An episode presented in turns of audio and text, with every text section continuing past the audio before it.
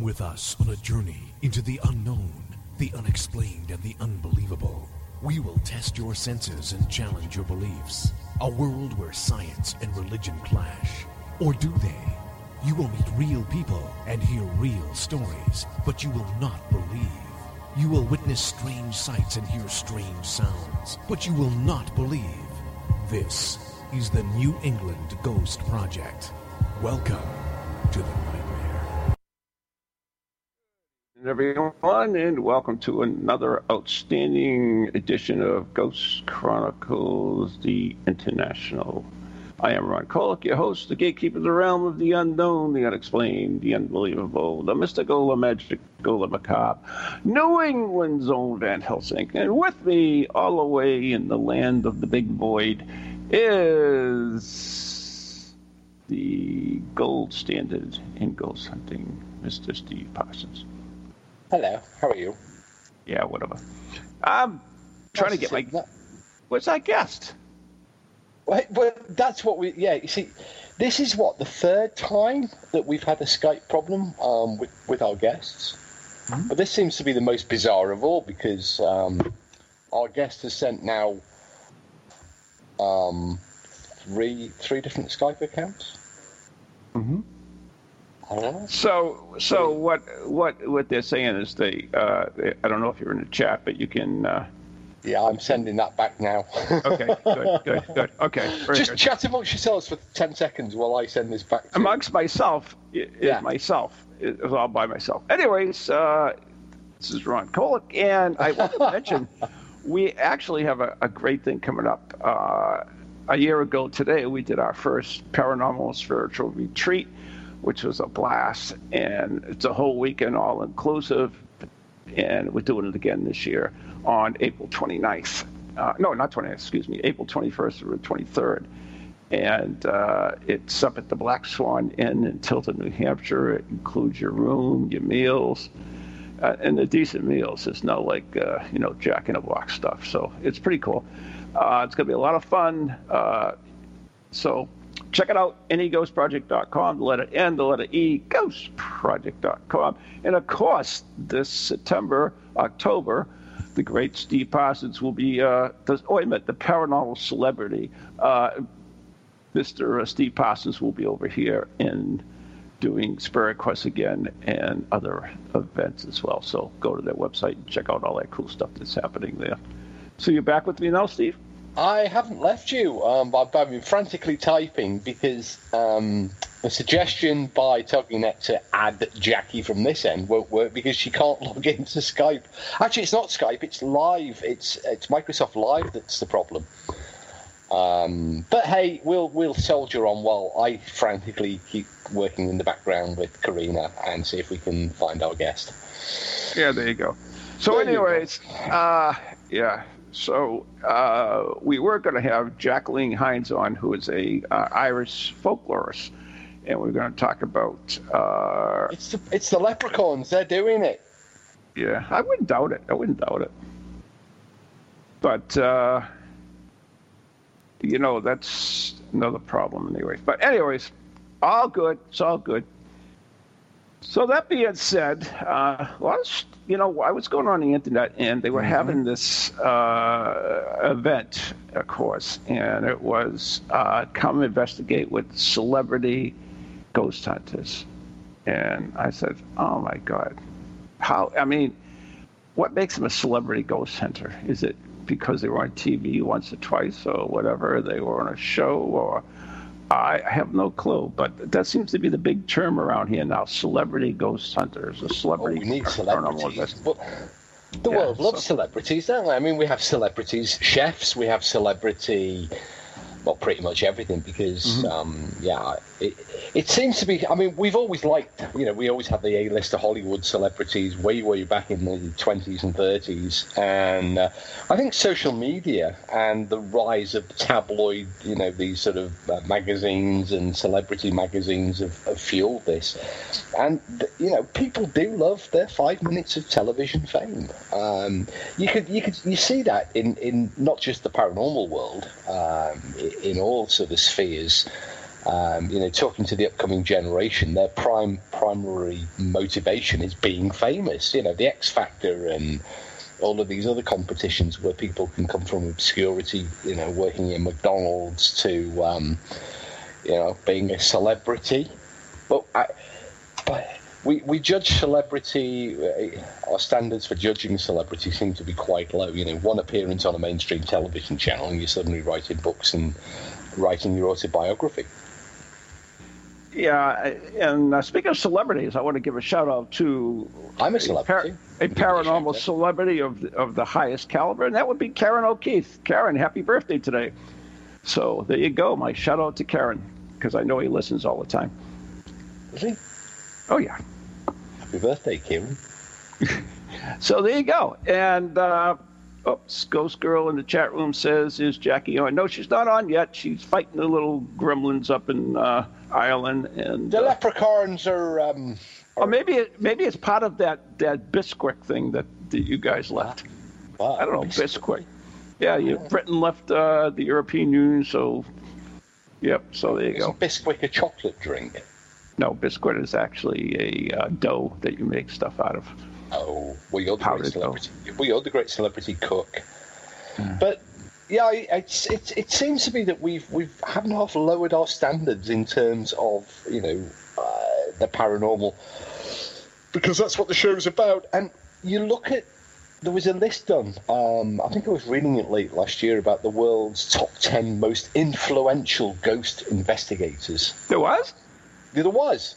Oh, I didn't know Um, that. That's so cool. Yeah, of course, you and I weren't on it. Um, I know that, But it was but interesting to see point. who was on it because I, you would have. I think I would shoot myself if I was on it. Well, well, I would have expected, you know, some of the greats like Price or Underwood or um,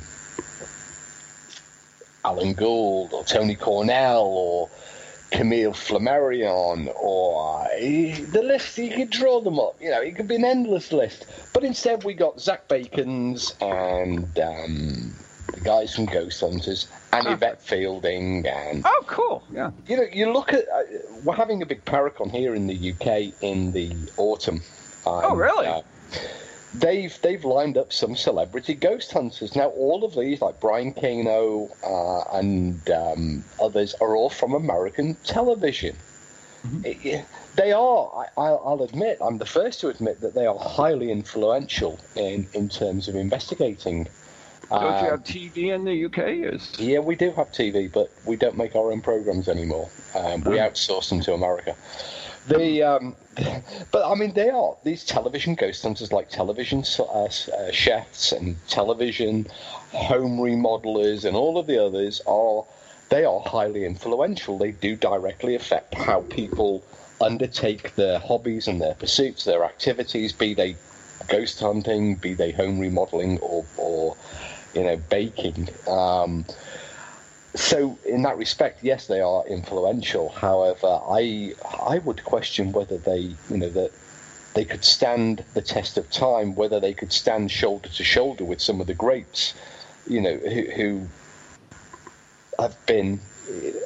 I would argue much more influential down the years. I mean, look at Well- look at look at for example Harry Price. Without Harry Price, well, would Harry? Would that's what I was interested. Is would Harry Price be uh, a uh, celebrity ghost hunter?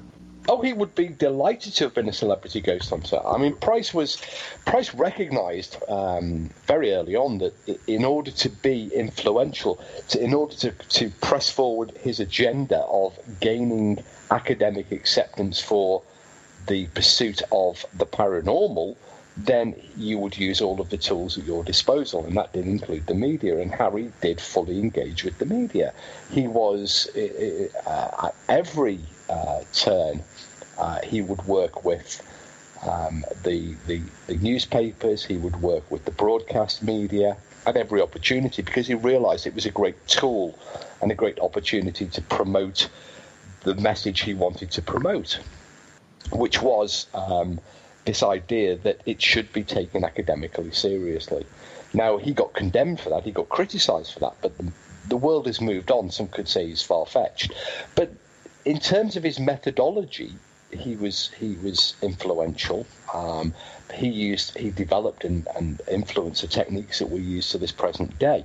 Whether that the same could be said of our modern day celebrities, I I would argue that um, I think society has changed the way it views celebrities in a much shallower way. Um, we don't seem to be as critical. Um, so maybe you know we, we, we we look upon things differently. Influentially, though, I would I would definitely agree that Zach, um, the, the, two guys from um, Taps, um, the methods used by Most Haunted, they've certainly been highly influ- highly influential. Oh, I think so. I, I really think so. Even though, uh, w- w- you know, whatever you think of the show, it, they were definitely, uh, you know, highly. They definitely influence uh, so many people, probably more than anyone else, I guess. So I guess they would be in that considered celebrity. But uh, I don't know. Uh, well, yeah, the one thing that I think you and I can certainly safely lay claim to is the fact that we're not influential, um, and that we're never going to be celebrities. In fact, I would, I would rather, I find the whole thing being celebrity distasteful. We've got to, you know, it does seem to be that first and foremost you have to, you, know, you judge yourself uh, by how others judge you um, you know, rather than by the results that you produce. You know, these days you set up a paranormal team, and the first, almost the first step that you engage in, is setting up your social media presence and setting up your, um, you know, demanding or begging for likes and, and shares and all this sort, sort of thing that goes with it, rather than focusing on learning the trade and delivering good quality evidence. Mm-hmm. I agree. So, but you know, there, was actually someone who posted on uh, the the uh, uh, Facebook page today. Are you an investigator, or a paranormal investigator, or a paranormal tourist? And uh, I thought that was kind of, I don't know, repulsive, I guess, in a way. Um, paranormal tourist. Hmm. That's an interesting concept. I think our guest might be getting ever closer to joining us. yeah, it appears so, doesn't it? It does. I, I, I, I wonder what you mean by paranormal tourist.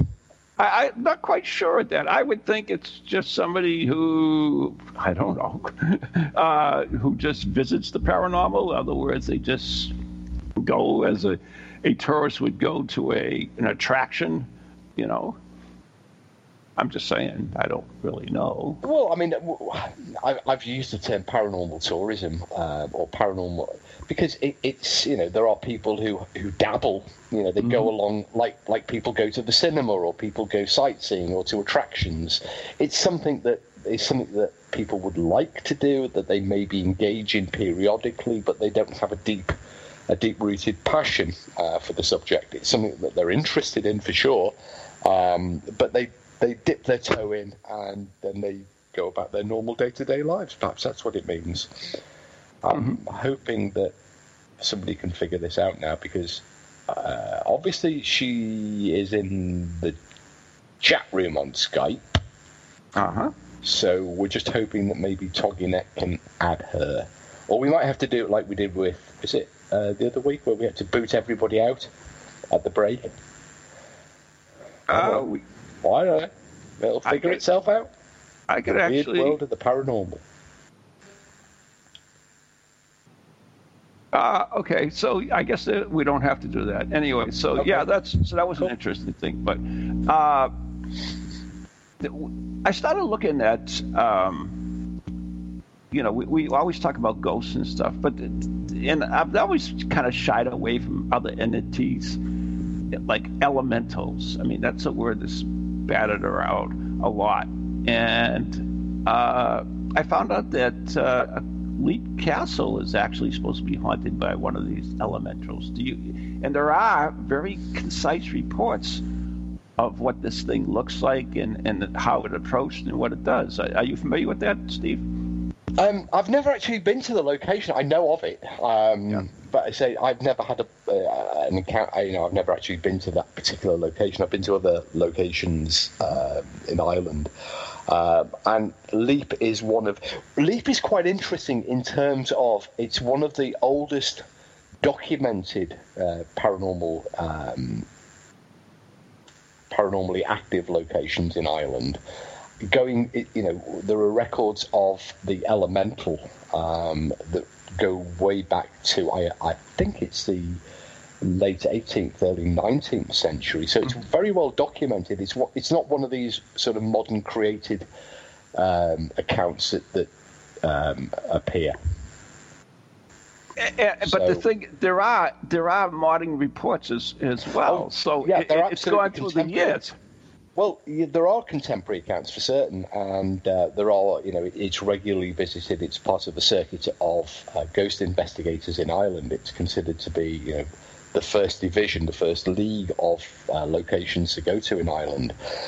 But like with um, the poltergeist house in England, in in um, Pontefract, West Yorkshire, mm-hmm. Uh, which which really was only active for a period of around about a year in the 1960s. Um, the modern con- contemporary accounts really you have to question them whether they're just simply trading on the because it was a poltergeist case that that, that was quite um, well known in the media at the time. It was quite uh, an astonishing case with with relatively good uh, reporting that took place at the time, and then nothing was heard for you know almost 50 years, and then the the, the vacant property suddenly burst onto the paranormal scene again.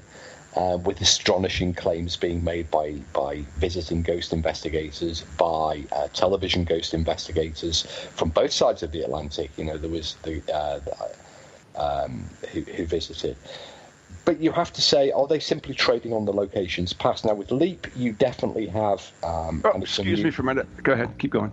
With with Leap Castle, you certainly do have a uh, long history of um, reports that span right up to the present day. But I wonder how many of the present day accounts are just simply uh, playing on the history of the location and and interpreting any of the unusual experiences that people have to the previously documented accounts. And you could ha- you could say there's an analogy there with Mary King's uh, Close in Scotland in Edinburgh, which is one of the you know there were reports there dating back to the 17th century of some odd um, and potentially paranormal experiences. Um, but then you have this long gap when, when of course, it was buried underneath the, the streets of Edinburgh mm-hmm. uh, and then it resurfaced about 20 years ago. And then every ghost investigator and television uh, ghost program visited the location, and all of a sudden, you know, it, it becomes one of the go-to places to, to be. Um, but you've got this gap in the in the in the in the accounts, and you do have a similar gap with Leap. You know, there was a long period where it was um, comparatively derelict, and nobody ever visited it, and you have a, you know a gap in the records. Mm-hmm. But like I said, there are it go, you have you know very clear results of even what this creature looked like, and then uh, it goes from the past all the way into the the present. So it's it, well, that's, that's the point. That's I what I find intriguing. You know, it, well, it's yeah, it, it would be, but as I've just pointed out, there is a gap um, of many decades. Well, the, the castle was at that because of this evilness that was supposed to. There was it was actually well, and also because of your your political situation, the castle was was uh, burnt. And, yeah, yeah, it was burnt and. Uh, and so yeah. forth. So you do have a gap. So you cannot yeah. say that there is a linear, li- you know, there is a, a direct sort of linear link to past accounts. Although the past accounts are important and they they may be linked. Mm-hmm. There isn't there isn't a, a sort of unbroken line between the early accounts and the modern day accounts. The same as in Edinburgh, and the same as with the whole Pol- uh, the uh, Pontefract poltergeist um, case. There is a broken chain, um, and that it doesn't. It doesn't mean that nothing has ever happened. There isn't a continuous series of events, but there is there is an, uh, a disconnect between the early accounts and the modern day accounts.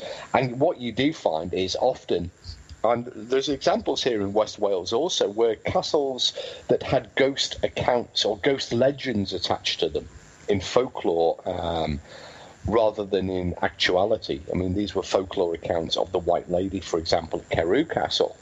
Uh, there were no contemporary reports for more than 50 years. Uh, there was a few reports in the 1930s. Then a, a desert of accounts, absolutely nothing until 15 years ago and then you have a, a, a, spate as it becomes more popular. Now, it might be, it could be argued that there is no account simply because nobody ever went there, nobody ever uh, was interested in documenting the accounts, but nonetheless, the event still took place. Or it could be argued that people are making you know, revisiting the, the location, rereading these old accounts, and then adding their own layer of, of modern history to the to the mix. Mm-hmm. So that's one of the areas that you know we, we don't again we don't have the answers to.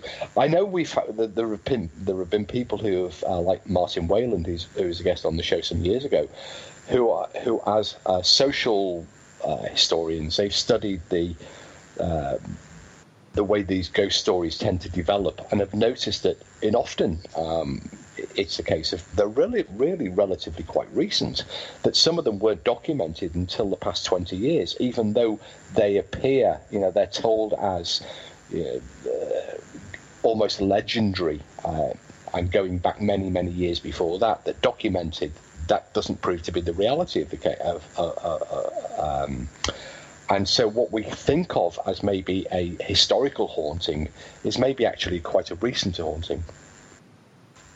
Well, it makes sense. Or recently uh, documented haunting, I should say.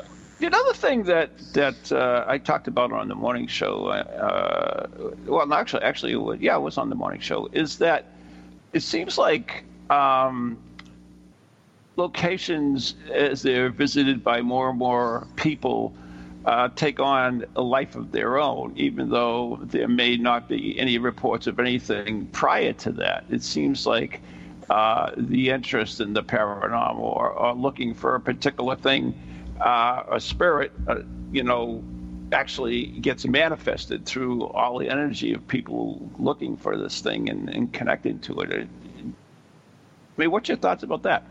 I don't. Th- I, I, I'm actually going to disagree with you, unsurprisingly. I think what you're dealing with here is simply a layer of uh, of misevidence, people going along to locations based on the fact that either it, it looks right, it's an old building, um, then they have unusual experiences that they don't understand, and then they write it into the into the ghost lore of that location. Um, and there are many many examples uh, I could point to where that's that's almost certainly the case. Yeah, and, and I think there's many, many other cases in, in, in here, especially the United States, where where that is is, is absolutely opposite. In that I, I know myself, my own personal experiences from the Houghton Mansion, doing the first investigation and the, and the the reports and stuff that connected to it, and then once it became a paranormal. Uh, destination and more and more people went there, uh, there acquired a different reputation, acquired different spirits. It, acquired different results uh, and reports than what the original was. So I, I, I kind of disagree with you, and I really do. I think that people bring that energy with them, and, and or even even that, if there are spirits there, they, they create what people want to find.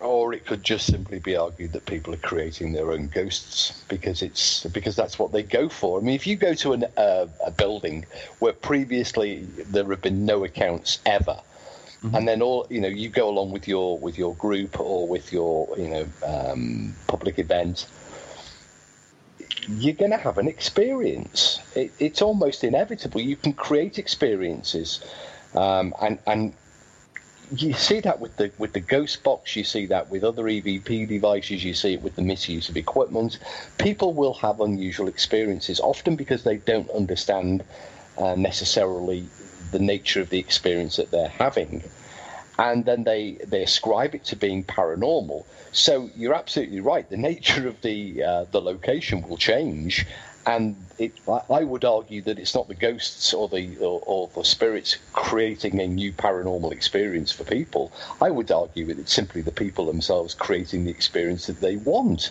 Now there are cases like. No, I, I kind of like well, if you where, if you like look Philip, at like Philip, where people have, you know, engineered uh, an experience that's then that uh, seemed to take on a life of of its own. Um, so we don't we, we don't know ultimately, but I would say the balance of probabilities comes down to if you go into a, a damp, dark, miserable, you know, spooky building. Every noise, every sound, every event is going to be attributed to the paranormal, much more likely than spending any time looking for the real cause, which might just be a rat in the walls. Right, but I mean, if you look, if, if you're going, if you believe in the spirits and, and the believe world, and for instance, you take a look at the, the Ouija board and why uh, it, it, has such a bad rap, and, and people will say, uh, uh, well, you don't know what you open up, and you, you, think, and there's so many reports about this, where you, you think you're talking to your long lost aunt or everything else, and then there are reports of this others negative energy, demonic energy that comes through. So, was it that other energy creating uh, the spirit that you wanted to speak? And then, uh, you know, is that what happens in a lot of these paranormal locations? If no, you believe in anything? It's wishful thinking. I, I, I, just totally disagree with you on well, that. You're entitled fine. to totally disagree with me, but my argument would be that the balance of evidence comes down to bad investigating and wishful thinking in combination. No, well, you're only looking at it from one point of view, which is well, you know, typical. Uh, well, but, I, I hope so. I hope I only look at it from one point of view, which is objective and uh, open to the evidence, and the evidence doesn't suggest. Well, there's no evidence. That they're dealing uh, with th- the paranormal. Well, there's no evidence. There is a God, but doesn't mean God doesn't exist. I mean, that's kind of ridiculous. Well, yeah, but there's no evidence that the moon isn't made of cheese, is there?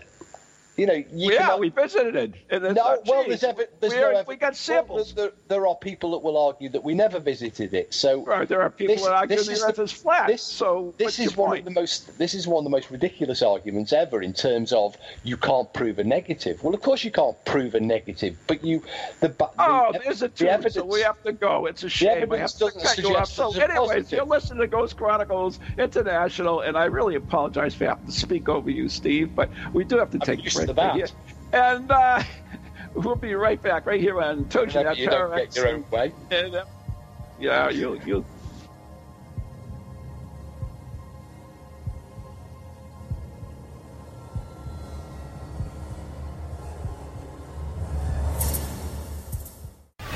Welcome to TogiNet, radio with a cutting edge. Feel the need to do some soul searching or make some changes in your life to create a more positive future? Then Circles of Wisdom is just the place for you. Circles of Wisdom is a metaphysical bookstore and more, located on Route 28 in downtown Andover, Massachusetts. We carry a large selection of books and music, crystals and gemstones, jewelry and gifts, sage, aromatherapy, and so much more all in a relaxing and welcoming atmosphere. We offer classes on a variety of topics like yoga, Reiki, psychic development, alternative healing, and personal transformation. For guidance on this journey we call life, get a reading from one of our many readers at Circles of Wisdom, 90 Main Street in downtown Andover, right next to Bertucci's. Call us at 978-474-8010 or check us out on the web at www.circlesofwisdom.com. Lots to see and do in a feel-good place an oasis in this hectic world.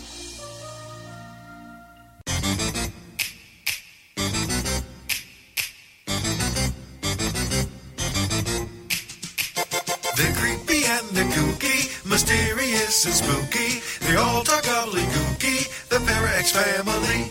The shows are paranormal, not stuffy but informal. The topics are abnormal, the Parax family. They're strange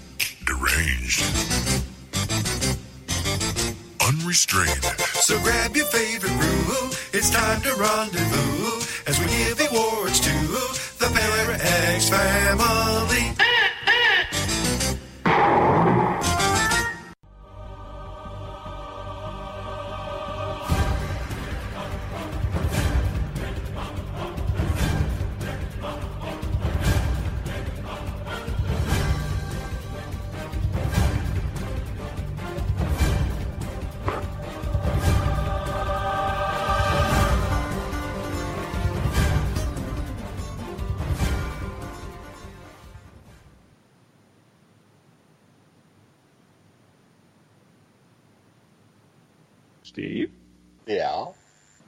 Bringing us back or what? I am, but I got cut off by Skype. You clunk ahead. anyway, welcome back to part two of Ghost Chronicles, the Skype edition. The Yeah. Skype failing badly for the third time in succession because we couldn't get Andrew Taylor. We couldn't get Cal last time, could we? Um, and we're cursed. We're cursed. Yeah. Oh, you're anyway. listening to Ghost Chronicles International on Toginet and stuff. Para X and yeah, wherever else Skype doesn't work. Yeah. So, anyways, while this is going on, why don't we play uh, the Teller of Curious Tales? Yeah, we haven't that's a had for good while. idea. Yeah, because I need a drink right now. Can we play the Teller of Curious Tales? If, if that's work possible. out either, does if that's possible.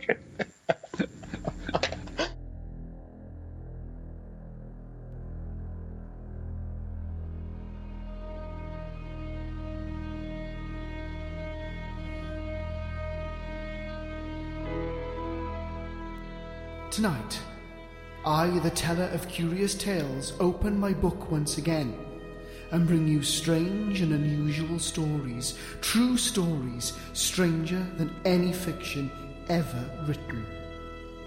Listen to the teller of curious tales.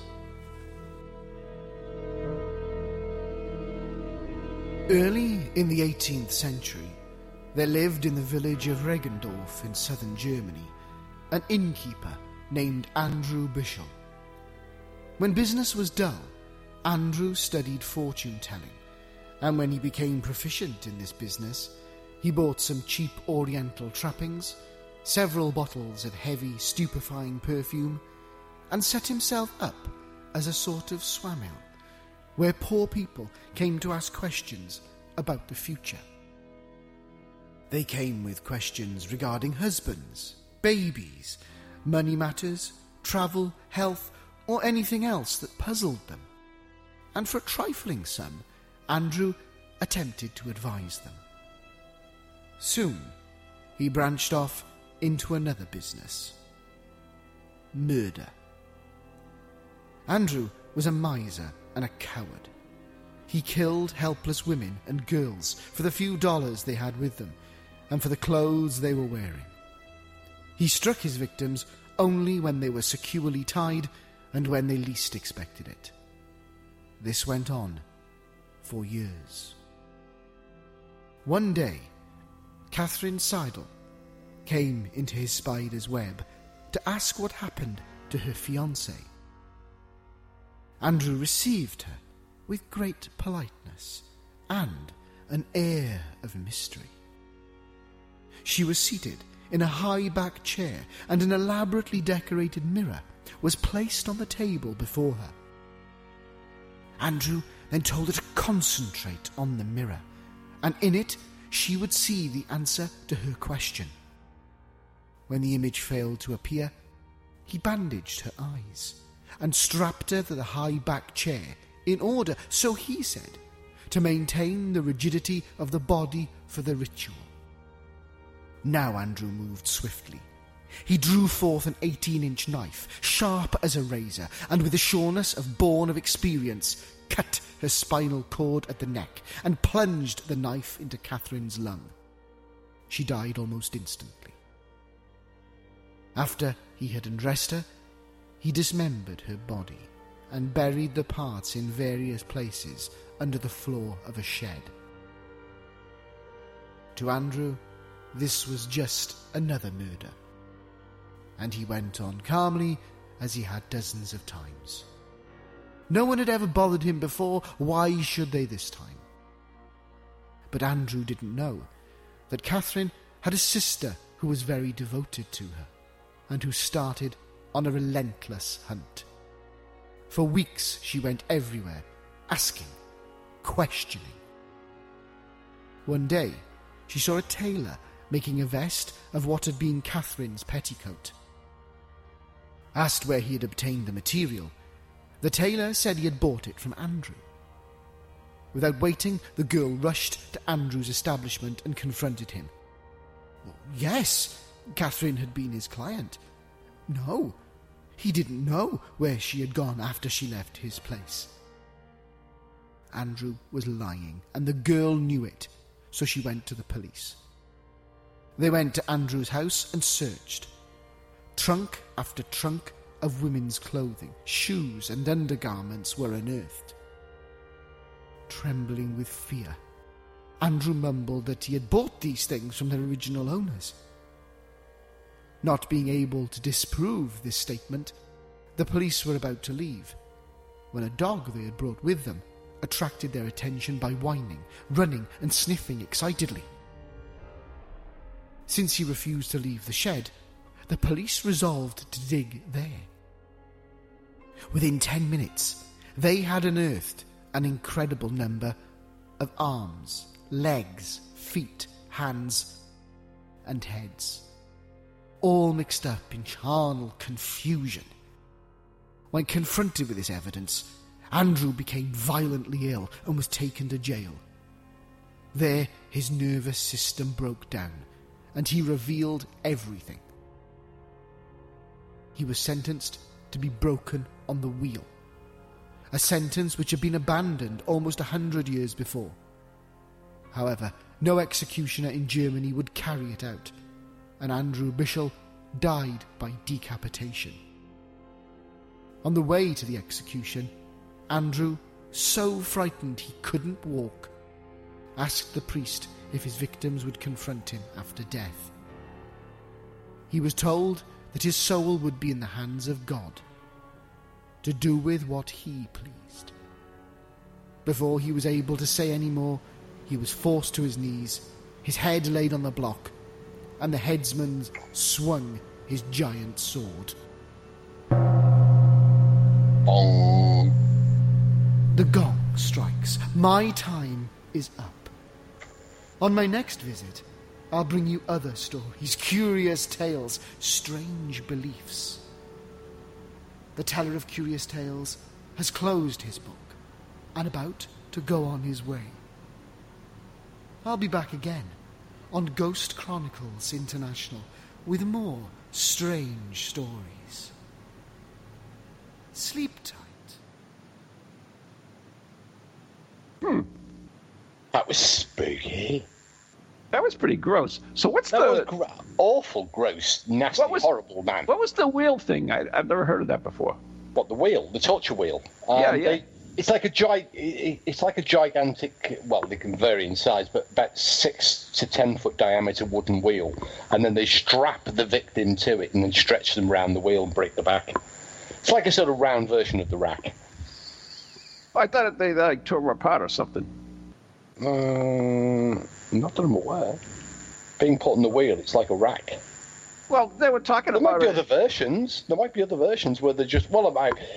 The rack would tear people limb from limb, so the wheel would also ha- uh, perform a similar function, but it would also break the back at the same time because they'd be Oh, stretched okay. backwards over this di- over the circumference of the wheel, the wooden wheel. Not pleasant.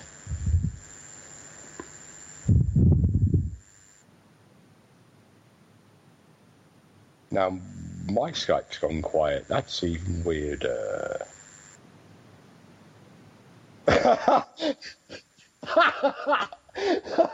Welcome to the strange and weird world of Ghost Chronicles International, where Skype has now thrown out the host and left me on my own with just Karina and a torture wheel. Um, so, Yes, I'm here. yes, that's not.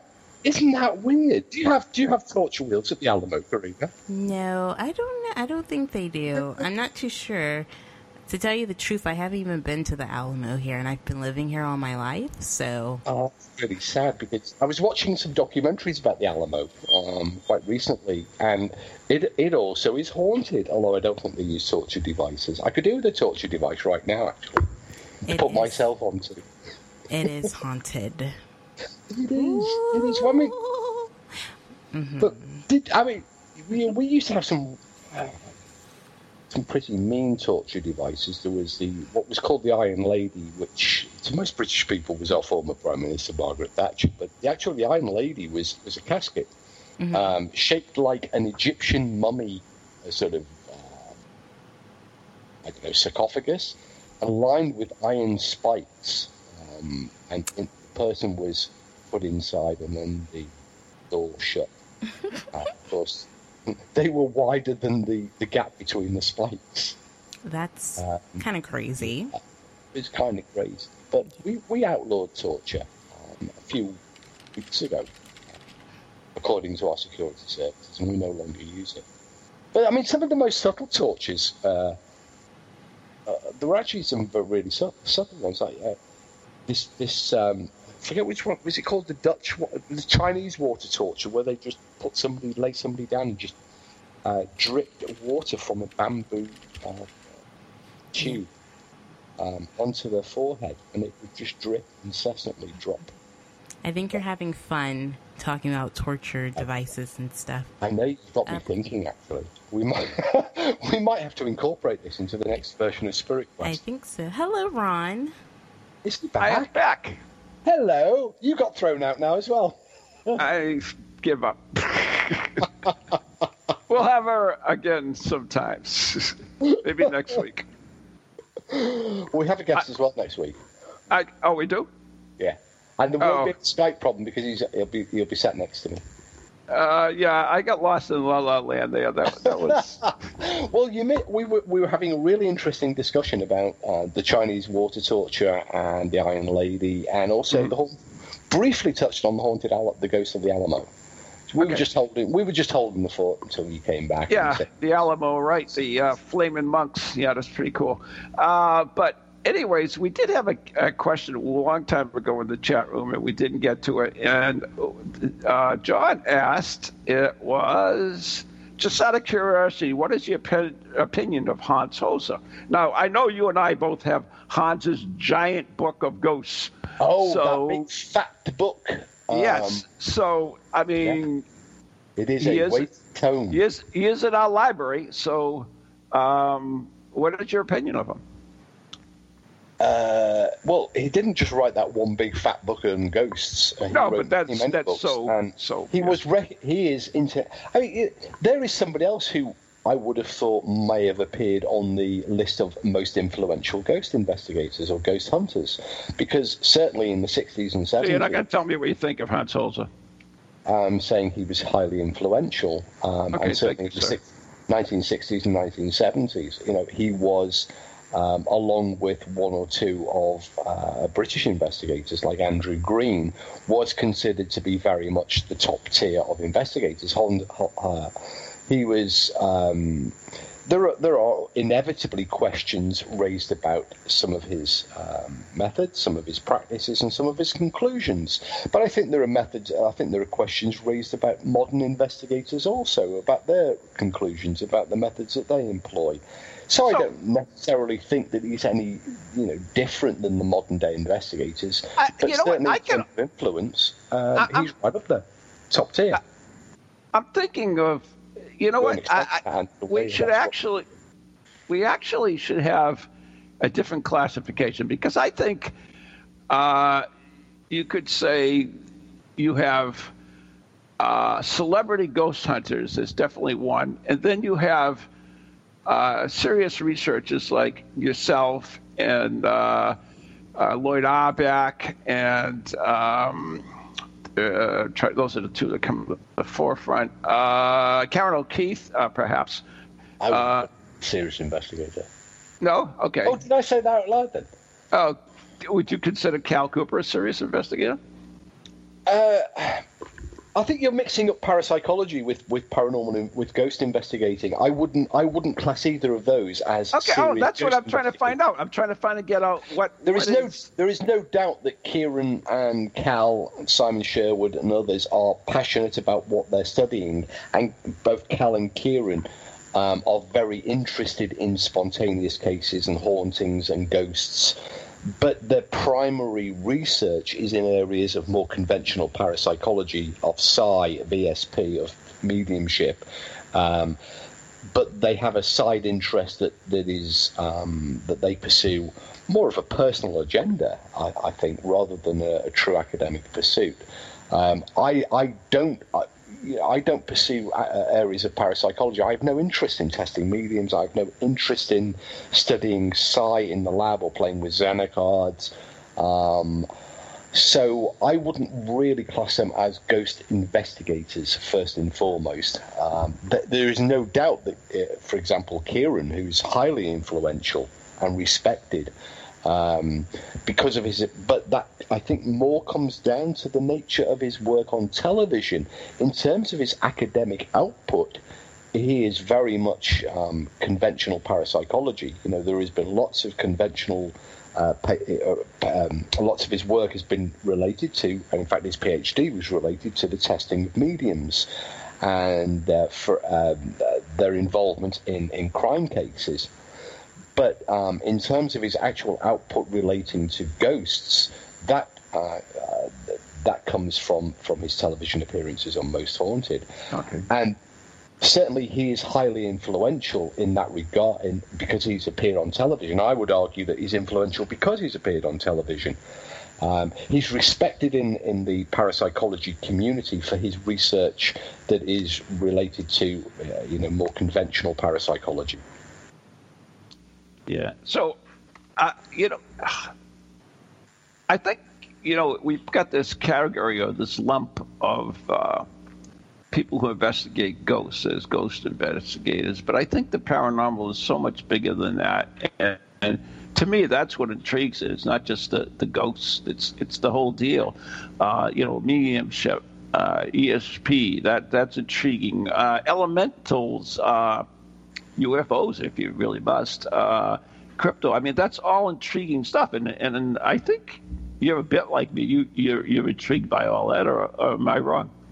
Personally, I'm intrigued by it. I have a collection of UFO books. I've investigated the Loch Ness Monster, and I've encountered elemental ghost cases. But I think the paranormal is, is an immensely broad church and, and encompasses a lot. You know, if you look at the paranormal section of a, of a library, there is you know everything from Bigfoot, flying saucers, um, you know, all manner Pukwudgies, all manner of uh, weird and bizarre things that people can't explain. Uh, there are even you know, I've even seen conspiracies down in the paranormal section as well. You know, JFK was killed by aliens, blah blah blah. Oh yeah, yeah. Um, but for me, uh, you know, I, despite that sort of range of interests, my research uh, many years ago, I realised that if, if there was any progress, personal or academic, to be made, it would become it would be um, not through multitasking, but becoming single-minded in a pursuit for one particular series of answers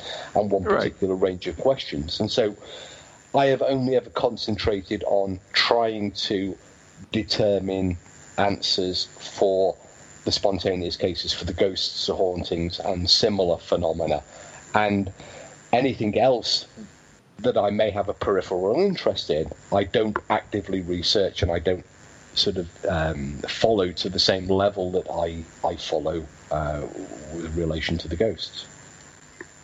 Yeah.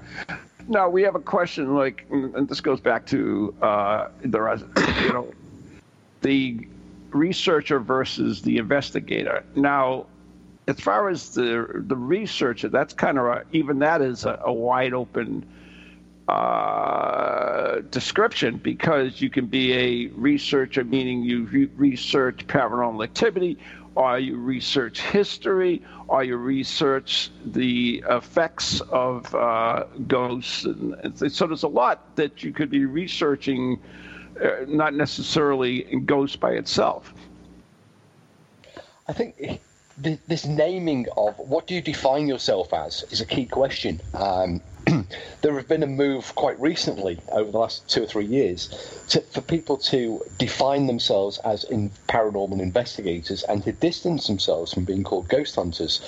Uh, they see ghost hunting as, um, or dis- describing themselves as a ghost hunter as being somewhat lesser of uh, you know the, that's the lesser of the two and a paranormal investigator is the more serious of the 2 and yet historically you know you go back to price price and you know, others called themselves and were happy to be called ghost hunters. Um, I, I, you know, I- it, I, I prefer the ghost hunter, the term ghost hunter, um, paranormal investigator, paranormal researcher. It's really down to what you want to call yourself because both, you know, if you go into a haunted building, you are investigating the claims that are being made, you are researching the location, you are researching people's experiences. So I, all of them fit. And in fact, one of the more interesting ones that we, you know, we, we could have touched on with Cal is that um, this term of parapsychologist, for example, um, in fact, we did touch on with Cal, um, was it, it's a term that's uh, again not not properly defined. Um, anybody can realistically call themselves a parapsychologist because it is a term really that is self-defining by you know, whatever people want to call themselves. Mm-hmm. So if people are happy calling themselves a ghost hunter, as I like to call myself, then that's cool. If people want to call themselves a paranormal investigator, that's cool. Likewise, but, a researcher. I don't think you should. They should then use that as a um, as a step up and say that one is better than the other. I think that that also an important part is that uh, we need really more specialists and, and people who deal with special aspects of uh, paranormal investigation. Like when I do my paranormal CSI class, and in any CSI investigation, there are specialists. Each one has their own job. They are the expert on what whether it's photography or fingerprinting or whatever. And there's, a, of course, an overseer of the team. And that's the way, I, in my personal opinion, that a paranormal team should really be uh, be built. Uh, I think it's too much of a shotgun thing now, where one guy tries to do everything. You know, he he, he tries to do all the EVPs, and, and, and he's no longer really a specialist because he doesn't really have the time to devote to strictly EVPs or photographs or or, uh, or other audio or whatever. It's just we we really don't have that, uh, and and I think that au that's contraire. Au contraire, we absolutely do. Certainly in every UK group. And in fact, in many American groups, I've seen a similar thing where somebody will be the tech expert, somebody will be the photo analyst, and somebody a tech will expert, be, yeah. Somebody will be the medium, and somebody will. So you have these defined roles within teams, but but you don't really. Well, you, well, you don't. As in the, the the expertise you often find is lacking. The tech expert will be usually chosen from somebody as the person who has the most tech or the most, oh, the most money tech. Or the, as I said, yeah, the most, yeah. uh, the photography expert will be the one with the biggest camera. The EVP expert will be the one with the sound recorder and a copy of Audacity or load, preloaded onto their laptop. Um, you know, this is this is tends to be how people are grouped. Now, you can develop expertise for sure. You can develop that. Um, you know, if you are constantly studying photography, if you're using cameras day after day after day as part of your hobby, or you, you will develop a degree of expertise. Likewise, if you are using word processing or presentation software or audio processing software, you will develop a, a degree of expertise in using that software better than other people and so it makes sense for the group to use that that, that learned expertise. Um, I've always argued that paranormal investigating should should not be multi-expert, should be multidisciplinary, because you are dealing with history, you're dealing with um, social anthropology, you're dealing with physics, you're dealing with psychology, and you need to mix a team uh, on, on a basis of experts um, from psychology, from sociology, from history. Um, from from physics, from acoustics, from a whole range of expertise, and and parascience has always operated on that on that same principle. Yes, we do have some basic knowledge of the different areas. You have to have a basic knowledge of the different areas. But when it comes to intensive f- uh, photographic analysis, for example, or dealing with the specific mechanics of a the way a uh, particular camera um, operates, then we have always deferred to uh, contacting the camera, camera manufacturer and asking them, you know, uh, what are their thoughts? They built the damn thing, you know. They should they should have the greatest insight. Likewise with audio analysis, um, in terms of electronic voice phenomena, Um, we we have uh, referred people to uh, forensic audio analysts. These are the people who de- who determine what is on a cockpit voice recorder on the black boxes of you know uh, following a, a plane accident, because they have got the necessary expertise way above and beyond anything we have. Um, so, I think you have to have a working knowledge of um, many many aspects as an investigator but I think the specifics, I don't think investigators should be afraid of them handing their evidence out and saying, look, we need some you know guidance and help with this. Mm-hmm. All right, so we got to wrap it up. Uh... I guess we've unfortunately um, held up by leprechauns tonight, but uh, or something. Gremlins, I think. We have a plan. I think it's gremlins, pretty much. But anyway, so there was the bell. Pizza from the Dead's here. So uh, that ends that. Anyways, uh, I, I, did have a question I did want to ask you, but I never got a chance to. And, and as a, someone who oversees the team, do you respect the results of your specialist? Absolutely. Um, because the specialists of our team know that we have a, a, there is a limit at, at, which point we will refer and defer upwards to greater expertise. But they are, for example, the person who takes care, care of the cameras knows a great deal more about cameras than most other people in the team. Yeah. Etc. Etc. Etc. All right, that's cool. So uh, that's it. Anything else you want to add before we say goodbye to all these two people listening now? No, if anybody knows how Skype works, I mean, that's becoming paranormal. I, I believe it's Trump. Well, it's only since happened since he took took the presidency. So maybe we're being hacked by the CIA or the FBI or yeah. GCHQ or maybe you know maybe there's a wiretap on us. Yeah. It's it's that what what is that that weather thing they use there? No, uh, I'll tell you what we're gonna next week's weather show. Warfare. Gonna, yeah, next week's show we're gonna do from my microwave oven. Good, I love that. Can you put a little Faraday cage in it, and we all set. Well, it might broadcast better than Skype does at the moment. Anyways, there's a tune, so we got to say goodbye. Sorry if you tuned in to listen to Irish folklore. We'll have them back on April the 18th. Yeah. Yeah, yeah. Good night. Whatever. God bless. Good night.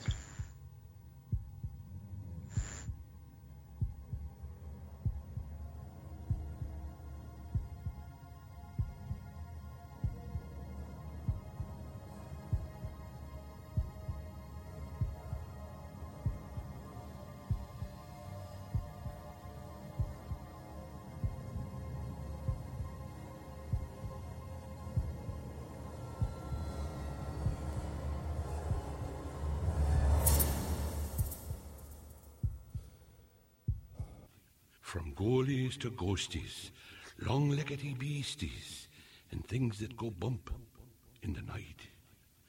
Deliver us, good Lord.